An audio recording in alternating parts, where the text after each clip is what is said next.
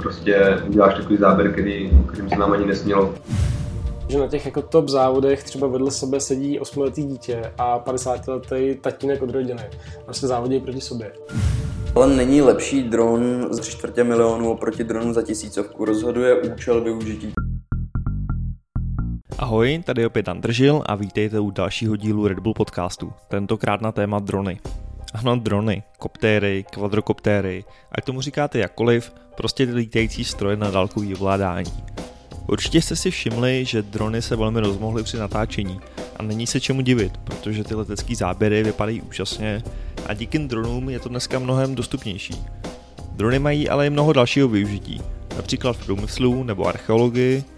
Drony se taky závodí a tenhle sport si získává hodně rychle nový fanoušky. O tomhle všem bude dnešní podcast.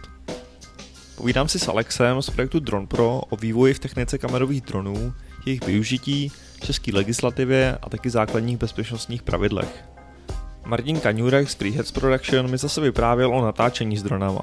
Jak to začínalo a každý si svýho drona stavil doma v garáži a kam až to dneska pokročilo. A nakonec fascinující povídání s Honzou Mitnerem, který úspěšně závodí s dronama a dokonce i pořádá závody dronů v České republice. Pokud drona nemáte, ale zajímá vás to, tak tohle je ideální úvod, protože já jsem na to byl v podstatě stejně. Ale pokud drona máte nebo už nějakou dobu lítáte, věřím, že i tak se dozvíte něco nového. Tak pojďme na to. Ahoj Alexi, díky za rozhovor. Můžeš mi jenom bezkrátce říct, co vlastně dělá projekt Drone Pro? Zastřešuje jednotlivé služby spojené s provozem dronů od servisu natáčení přes, jak jsem ti říkal, vejškový inspekce, takže je toho opravdu celá řada. Takže Alexi, jak se vůbec drony rozlišují?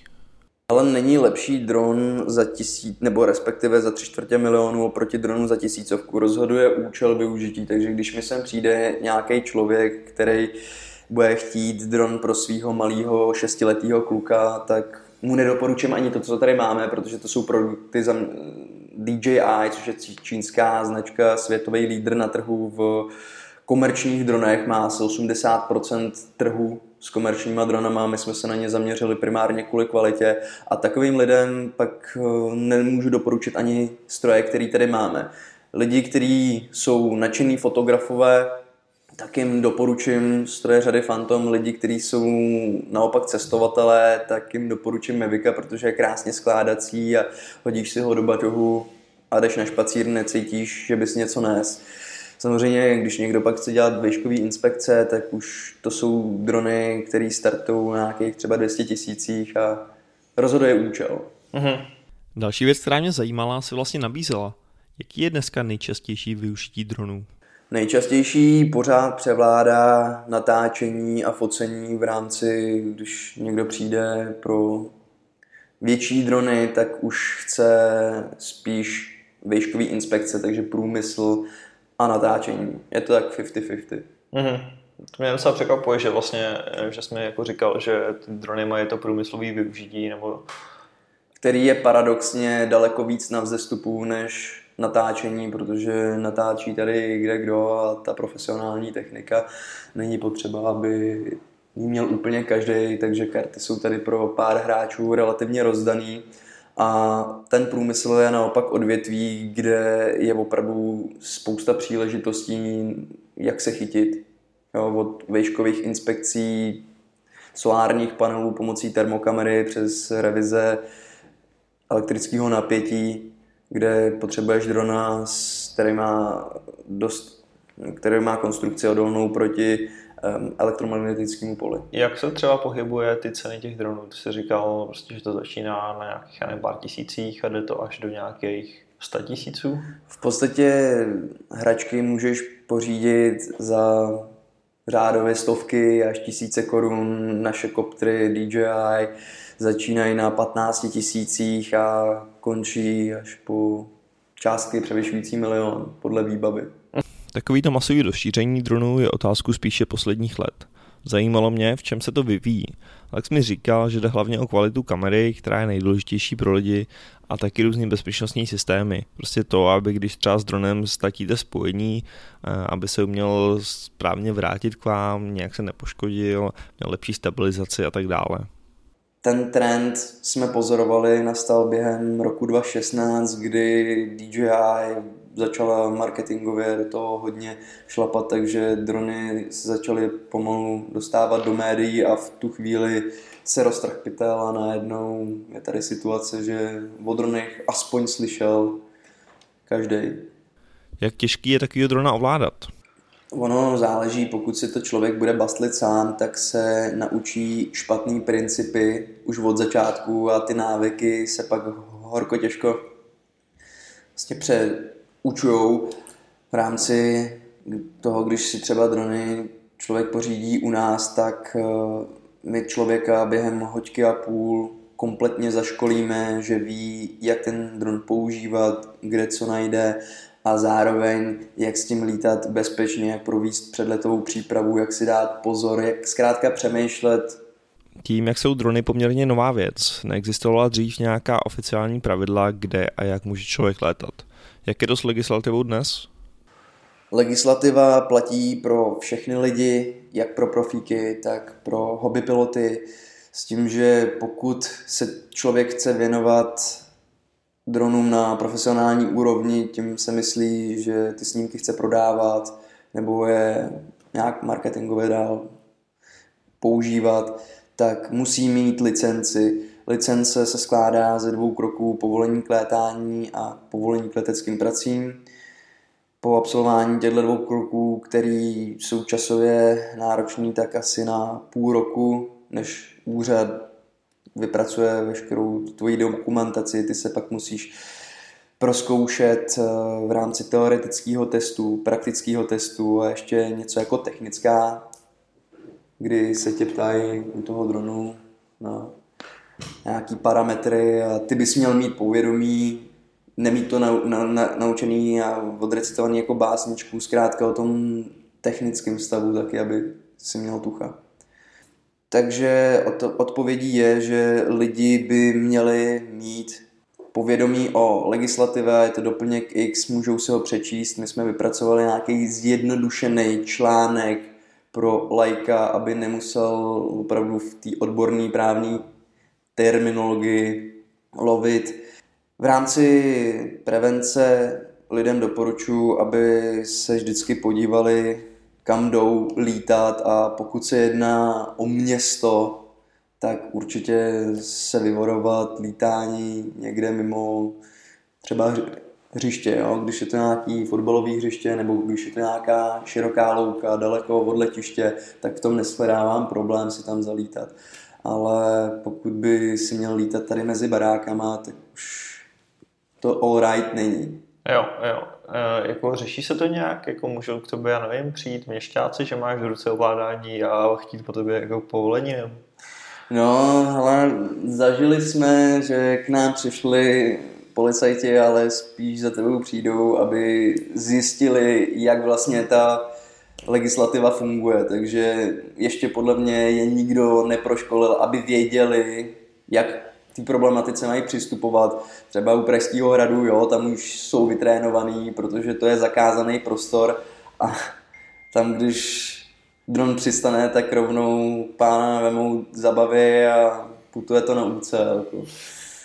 Do 7 kg stroj by měl dodržovat nějakou bezpečnou vzdálenost, která není úplně přesně vymezená, ale UCL doporučuje hodnoty minimálně 10 metrů od lidí, 30 metrů od objektů a má to specifikovaný na stránkách, jaký jsou doporučené hodnoty. Samozřejmě v praxi je někdy hodně těžký rozpoznat, pokud v tom dronu vyloženě nesedíš, jak seš daleko od toho člověka, jak seš daleko od toho baráku, od auta.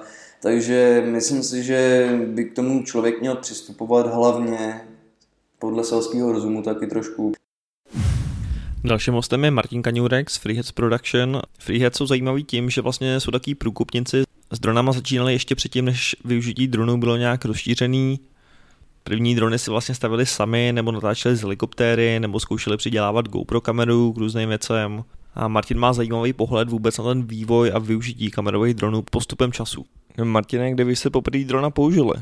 Vzniklo to při jednom projektu, jsme natáčeli eh, Green and Pastures, eh, longboardy ve Švýcarsku, takový projekt. V podstatě tam jsme poprvé měli snad, jo, tam jsme poprvé použili drona, který jsme měli postavený, jakože jsme se postavili sami. ale předtím ještě dávno jsme prostě natáčeli z helikoptéry, že jsme měli svůj helikoptéru. Máš nějaký příběh z těch začátků třeba, kdy, jak kdy jste s tím začínali a jak to tenkrát probíhalo? To byli třeba v tom Švýcarsku, kde už jako začaly ty drony trošku jako být pod, podvědomí, ale nebyly, že se nedali koupit, že si musel si postavit, prostě si na míru si prostě vyrobil ty ramena, vzal si jenom nějakou řídící jednotku, vyladil si tam vrtulky, aby to nedělalo vibrace a vzniklo to, že jsme začali, že jsme přidělali jenom GoPro na letadílko nebo něco a, pak jsme začali na tu helikoptéru něco dávat a postupně víc a víc a víc. Až pak zašly ty drony trošku jako do toho podvědomí, tak jsme, tak jsme to začali řešit a on to takže, takže to byl fakt vyloženě někdy jako pokus omyl a tak a nebylo to jako, že se na internetu přečetlo, takhle to postava je to. To bylo prostě fakt vyloženě tak, jak to chtěl, tak musel trošku tomu rozumět, no, hodně tomu rozumět, aby to fungovalo, dělalo to, co chceš a pak už ty detaily jako ladil. No. Jak se takový drony tenkrát vůbec ovládaly? On letěl s dronem, tak třeba ovládal jenom výšku a dopředu dozadu, ale rotování třeba tím dronem, aby mohl udělat nějaký pohyb té kamery a tak, tak eh, pak dělal třeba ten žák. Takže je úplně strašně složité, jakože vlastně na, na koordinaci, aby udělali nějaký fakt složitý záběr, jako co znáš takové to, že letíš krajinou a dneska si koupíš prostě dron za 30 tisíc nějakého Mavica nebo něco, který je fakt super. Udělat ti hezký záběr, když, když umíš prostě ně, rozumíš video, tak, tak si to nabarvíš, uděláš a je to epic, jako byť to není tak kvalitní, ale, ale prostě uděláš takový záběr, který, kterým se nám ani nesmělo před prostě těma osmi rokama třeba. Tak tak vlastně, eh, když chceš dělat fakt složitý nějaký kamerový záběr, filmový, tak, tak to musíš dělat i tím stylem. A to, to měli právě strašně složité. A my jsme měli takový systém, že jsme měli vlastně kameru, která tam vysela, ale byla ovládaná tím uh, účinněm nebo tím prostě teďka operátorem se tomu už normálně říká, tak, tak ten vlastně měl možnost točit s tou dolní hlavou prostě okolik chtěl stupňů a nahoru dolů a prostě nezávisle špenkovat s kamerou na, na tom pilotovi, jak on letí. V dnešní době už to samozřejmě jinak a jak nám říkal předtím Alex, to, co si dneska člověk koupí za 10-15 tisíc, o tom se dřív klukům ani nesnělo. Martina, znamená to ale, že dneska už umí s dronem natáčet každý? Ale to je úplně stejný vlastně už, jak když si dneska koupíš kameru a myslíš si, že jsi kameraman, že? nebo foťák. Tady milion fotografů, milion kameramanů, ale nikdo to neumí, ale nikdo tomu nerozumí není zaručené to, že když si koupíš kameru prostě za 100 tisíc, že uděláš pěkný záběry, takže to je to stejný. No. Používal jste ty drony i nějak jinak než na natáčení videí? Pro archeologii jsem vlastně takhle fotil. To bylo první taková jakože větší zakázka nebo tak, tak vlastně pro nich to bylo úplně dokonalé, jakože to oni úplně nechápali, protože oni v podstatě měli přístroj, který může Eh, letět docela v nízké výšce, nafotit jim to krásně kolmo, ostré, čisté, a dokonce udělat jakože map, zmapování, že prostě jsme nafotili nějakou sekvenci, která, kterou jsem pak třeba slepil, nebo tak, jsem ještě jako grafik, tak, takže vlastně měli úplně nádherný jako zdroj informací, který, eh, když by chtěli z letadla, z helikoptery vůbec, že jo, to, to, to, to, to, to, ale třeba z letadla se tyhle fotky normálně fotily, tak prostě tam máš dopředu daný termín, kdy to letadlo jako letí a ono poletí, i když bude hnusný počasí, takže oni někdy ty fotky ani neměli a tak, protože to prostě tam je určitý řád. A když se to odložilo, tak to zase museli zaplatit stejně, že se rezervoval ten den, odložilo se to a tak. Takže tam se to pohybovalo spíš v desítkách tisíců. Ili něco, co vlastně jde udělat daleko kvalitněji a s méně překážkama a druhá varianta, co ještě to řešili, tak jako plošiny, že fotili z plošiny, jenomže když přijedeš plošinou, která váží třeba 4 tuny někam, tak zničíš půlku prostě toho, co jsi tam odkopal, nebo zničíš tam prostě a je to blbě přístupný a celkově taky tam stráví člověk a stojí to stejně spoustu peněz a, a musíš tam ještě toho fotografa a tyhle věci. Takže ve výsledku tenhle dron byl úplně jako neskutečná záležitost pro ně, takže jsme se jako strašně jim jako líbili. No. Takže to bylo jako fajn a pak to takhle přesně jako pak zašlo fungovat, že začaly se fotit různý ty pozemky a různý to, ty si na to dávají termokamery, takže se fotí různý úniky třeba tepla z různých, já nevím, pl- pl- plynovodů a Taky jsme se bavili, proč se dávno nevyplatí stavit si vlastní drony. Martin říkal, že prostě cenou ani kvalitou už se většinou nedá těm sériovým dronům konkurovat. Nějakých speciálních případech možná ano, ale nový drony už mají takovou kvalitu, že to za to často nestojí. Takže tohle bylo natáčení a povídání o kamerových dronech a nyní možná pro spoustu z vás a zajímavější část a to povídání s Honzou Mitnerem. Honza Mitner je člověk, který se v Čechách věnuje naplno závodním dronům. Honza s dronama závodí všude po světě v takzvaný Champions League. Má svůj závodní tým Rotorama a k tomu i nějaký závody v České republice pořádá. Takže o tomhle rostoucím sportu ví opravdu hodně.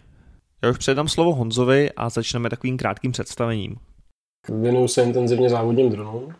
Tak eh, jako pilot, tak i vlastně jako organizátor závodu, nebo respektive mám kolem sebe víc lidí, kdy eh, jednak máme závodní tým eh, Rotorama, kde jezdíme po závodech po Evropě, velkých závodech, i se nám daří docela některý i vyhrávat, nebo se minimálně dobře umístěvat. No a protože v Česku tak eh, závody nikdo nedělal, nějak se tady o tu komunitu eh, nikdo nestaral, tak jsme jako eh, cítili, že je potřeba, aby, aby se s tím něco stalo.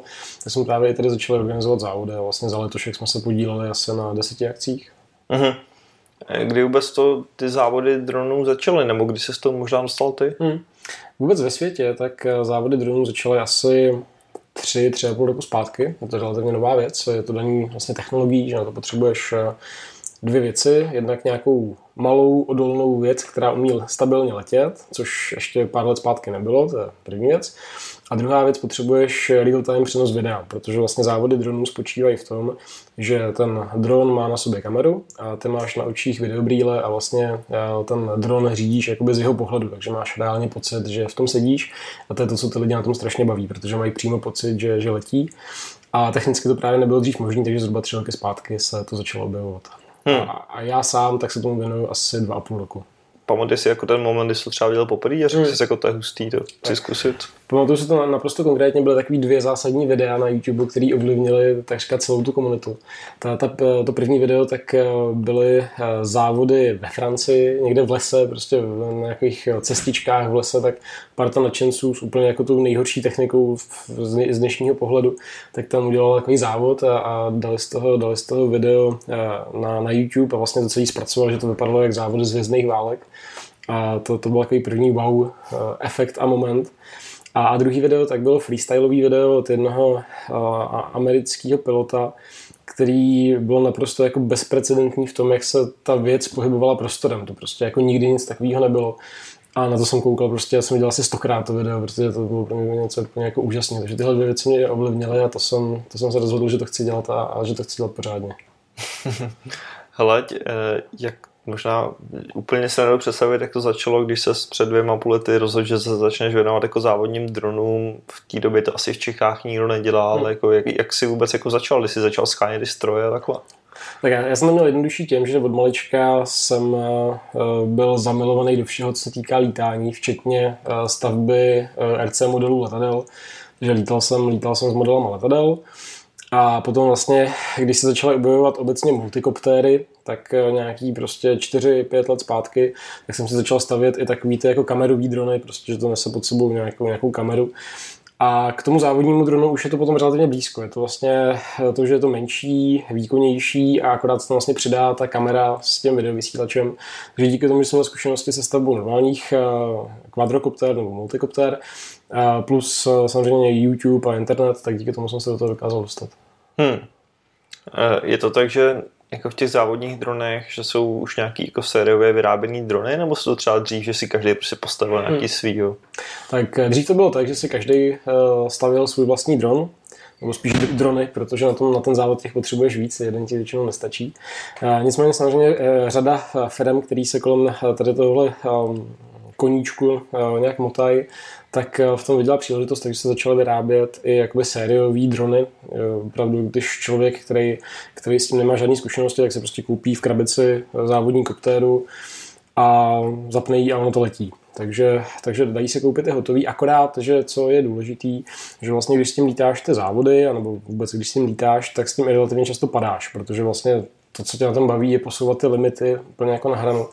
A když s tím spadneš a nějak jako hodně tvrdě, tak se to pak musíš upravit. Takže stejně jako nějakou tu znalost a, a zručnost, aby si dokázal, nevím, odpájet motor a, a připájet tam nový motor a tak, tak dřív nebo později budeš vyžadovat, že se jako úplně s tím nevystačíš, tak jak když si koupíš třeba DJI Phantom nebo Mavic, tak prostě ono to letí a většinou s tím jako nespadneš, takže ti to poslouží dlouho u toho závodního dronu, tak ta schopnost se ho jako opravit je, je poměrně důležitá.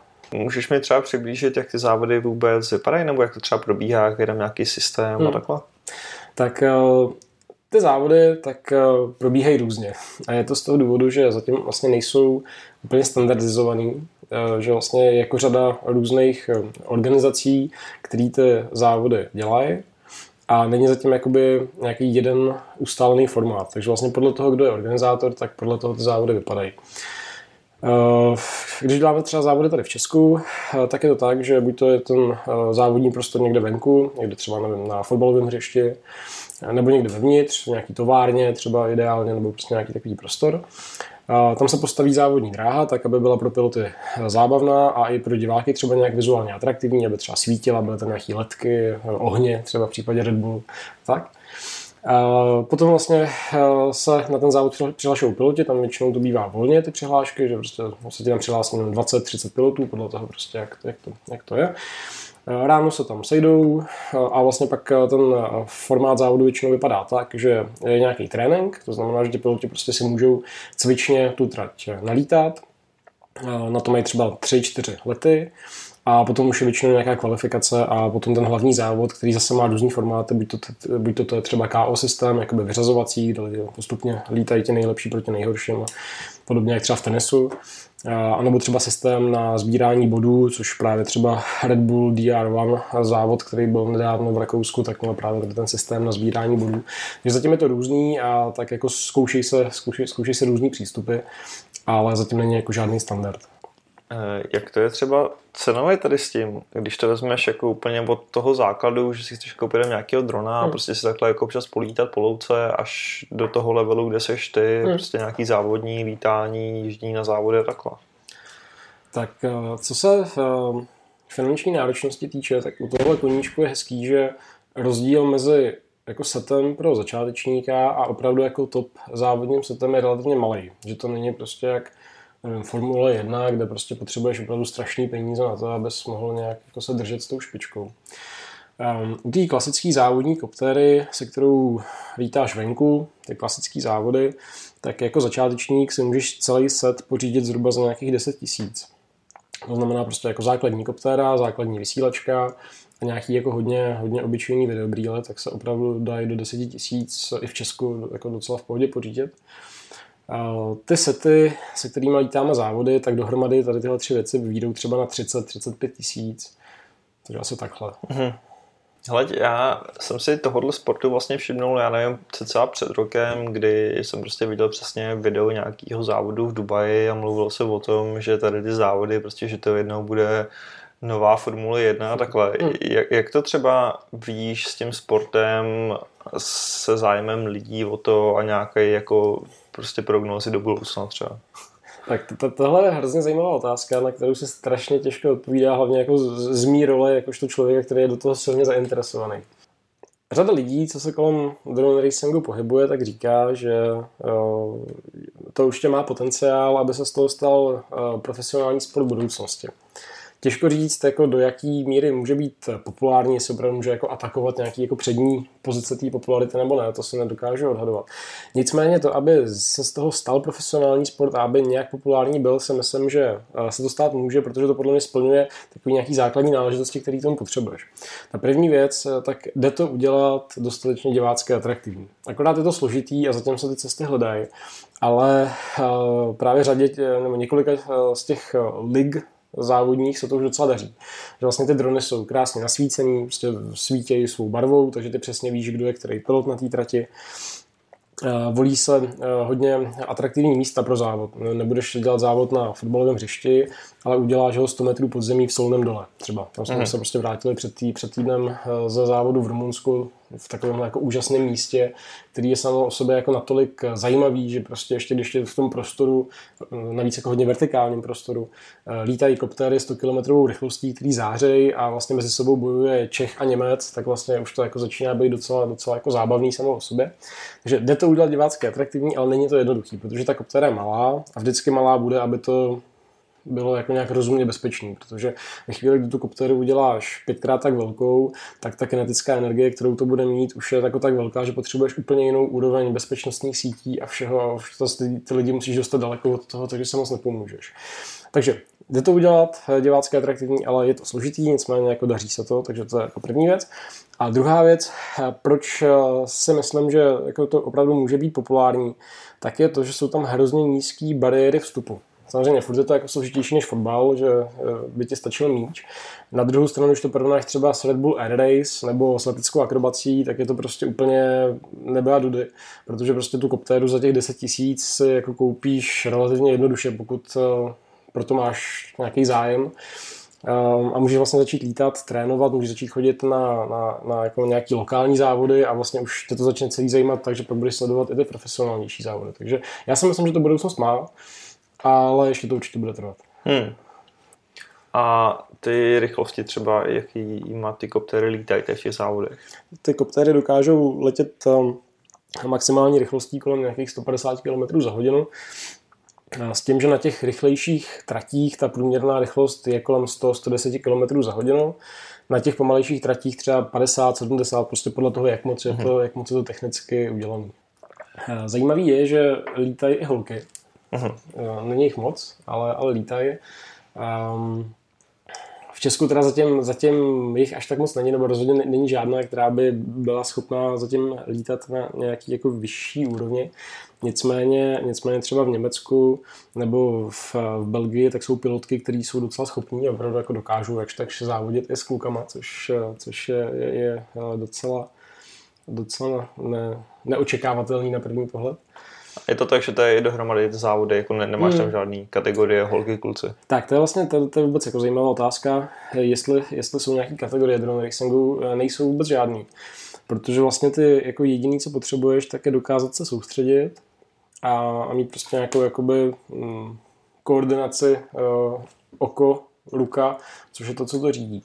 A protože tady nemáš jakoby žádný limit mezi tím, jestli je to holka, kluk, jestli je, jsi starý nebo mladý, tak je úplně úžasný, že na těch jako top závodech třeba vedle sebe sedí 8-letý dítě a 50-letý tatínek od rodiny se závodí proti sobě. A je to jako hrozně, hrozně jako hezký, že to vlastně úplně jako bez jakýchkoliv limitů, že prostě pokud dokážeš v ruce udržet vysílačku, tak eh, nic víc k tomu nepotřebuješ. Hele, a co se týče toho ovládání, je to podobný jako třeba u těch kamerových dronů, že máš prostě dvě nějaký páčky a, hmm. a, těm, a brýle na očích, nebo je to nějak odlišný? Tak to základ, ten základ tak je stejný. Máš dvě páčky, to znamená, že vlastně řídíš čtyři osy a brýle na očích. Akorát, že v porovnání s těma kamerovými dronama, tak tady ty závodní drony vlastně jako nemají v sobě žádnou pokročilou stabilizaci. Což znamená, že uh, nemá to v sobě žádnou GPS, že by se ti to dokázalo vrátit zpátky na místo startu, uh, nebo že by ti to samo dokázalo držet výšku, nic takového to nemá. Vlastně ten závodní dron má uh, plně manuální řízení, což znamená, že ty vlastně na jako jedné ruce máš plyn, což je vlastně jako celkový tah, uh, otáčení jako doleva doprava v plochý ose, a na druhé ruce máš náklon doleva doprava a náklon dopředu dozadu. Mm-hmm. A ty třeba, abys jako proletěl hezkou koordinovanou zatáčku, tak vlastně musíš hejbat v těch všech čtyřech osách. Jo, vlastně musíš jako to trošku naklonit dopředu, trošku naklonit doprava, trošku jako otáčet doprava a přidat trošku víc plynu, protože v té zatáčce je potřeba, aby to mělo větší celkový tah, aby to nepadalo. A to je právě to, co trvá poměrně dlouho těm lidem, než se to naučí, protože ty kamerové drony, tak oni jsou vlastně nastavený tak, že ty pohneš páčkou, ono to vzletí a teď to jako letí samo a ty spíš tomu tak jako radíš, kam by to tak mohlo letět a spíš tomu můžeš ublížit, než jako, že bys to musel nějak řídit. A ten závodní dron tím, že opravdu vyžaduje jako přesně koordinovaný pohyby ve čtyřech osách, tak to lidem třeba trvá dva, tři týdny, než se jako nějak základně s tím naučí letět prostorem.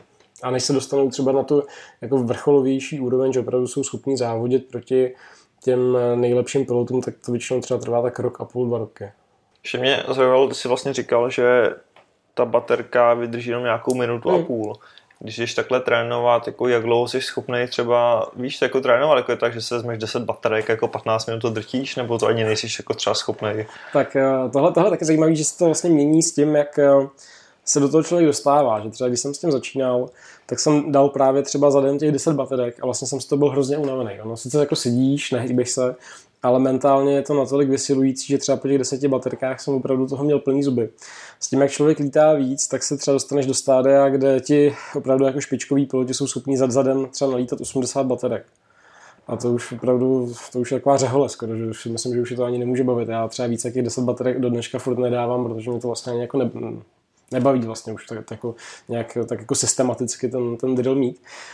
Um, co je ale právě zajímavé, že vlastně ačkoliv používáme vůbec jako nejlepší technologii baterek, co aktuálně na světě je, jsou to prostě lithium polymerové baterie s eh, nejvyššíma možnýma proudama, který jako je z těch baterek možný dostat, tak opravdu ta baterka vydrží zhruba tu minutu a půl, protože ta Koptera má eh, proudový odběr třeba i 150 A, to je vlastně taková skoro svářečka. A díky tomu teda dokáže letět tak jako úžasně rychle, agilně, ale zároveň nevydrží dlouho. To prostě za, za minutu a půl ta baterka je hotová. Uh-huh. Ještě, ještě co třeba jako je taková další zajímavá věc, že ty koptery nemusí být jenom jakoby velký na lítání venku, ale dělají se i takový jako úplně mikro, mikro FPV drony, jmenuje se to Tiny Whoop, je to velký jak dlaň, je to prostě opravdu asi nevím, 8x8 cm, váží to 20 gramů s baterkou, prostě, takže jak lítající krabička od Cirex skoro. A je úplně úžasný, že na, taky na tom máš tu kameru s tím videovysílačem, máš na očích videobrýle a pak se třeba závody dělají v ubýváku, v kanceláři. A prostě lítáš skrz židly, skrz uh, jakýkoliv malý prostor, to vlastně řídit, dá se to řídit naprosto přesně. Takže jako ten šikovný pil s tím úplně v pohodě proletí prostě dírou 15 x 15 cm a úplně jako beztrestně, bez šance na způsobení jakýkoliv škody si můžeš jako lítat FPV závody i doma. Takže tohle byl druhý díl tematického Red Bull CZ podcastu, tentokrát o dronech. Já doufám, že se vám to líbilo, že vás to bavilo stejně jako mě. Já jsem měl opravdu chuť si po tom rozhovoru s Honzou Millerem koupit toho malého drona a začít si lítat v obýváku. Doufám, že teď máte větší přehled jako kamerových dronech, o legislativě, o tom, kolik to stojí, co to obnáší a tak dále. Ale že vás zároveň třeba nalákaly ty závody dronů. Samotný mě překvapilo, jak vlastně finančně dostupný to je, takže může to být takový zajímavý koníček. A dejte nám vědět, co se o tomhle podcastu dál myslíte, jaký téma byste chtěli slyšet v budoucnu, co byste tomu vytkli, nebo co se vám naopak líbilo na tomhle podcastu. My se na základě vaší zpětné vazby budeme určitě snažit tohle dále zlepšovat. Sledujte dál Red Bull CZ podcast, brzo to bude nový formát s Hanem zase a my se spolu uslyšíme zase za měsíc u dalšího tématu. Ciao.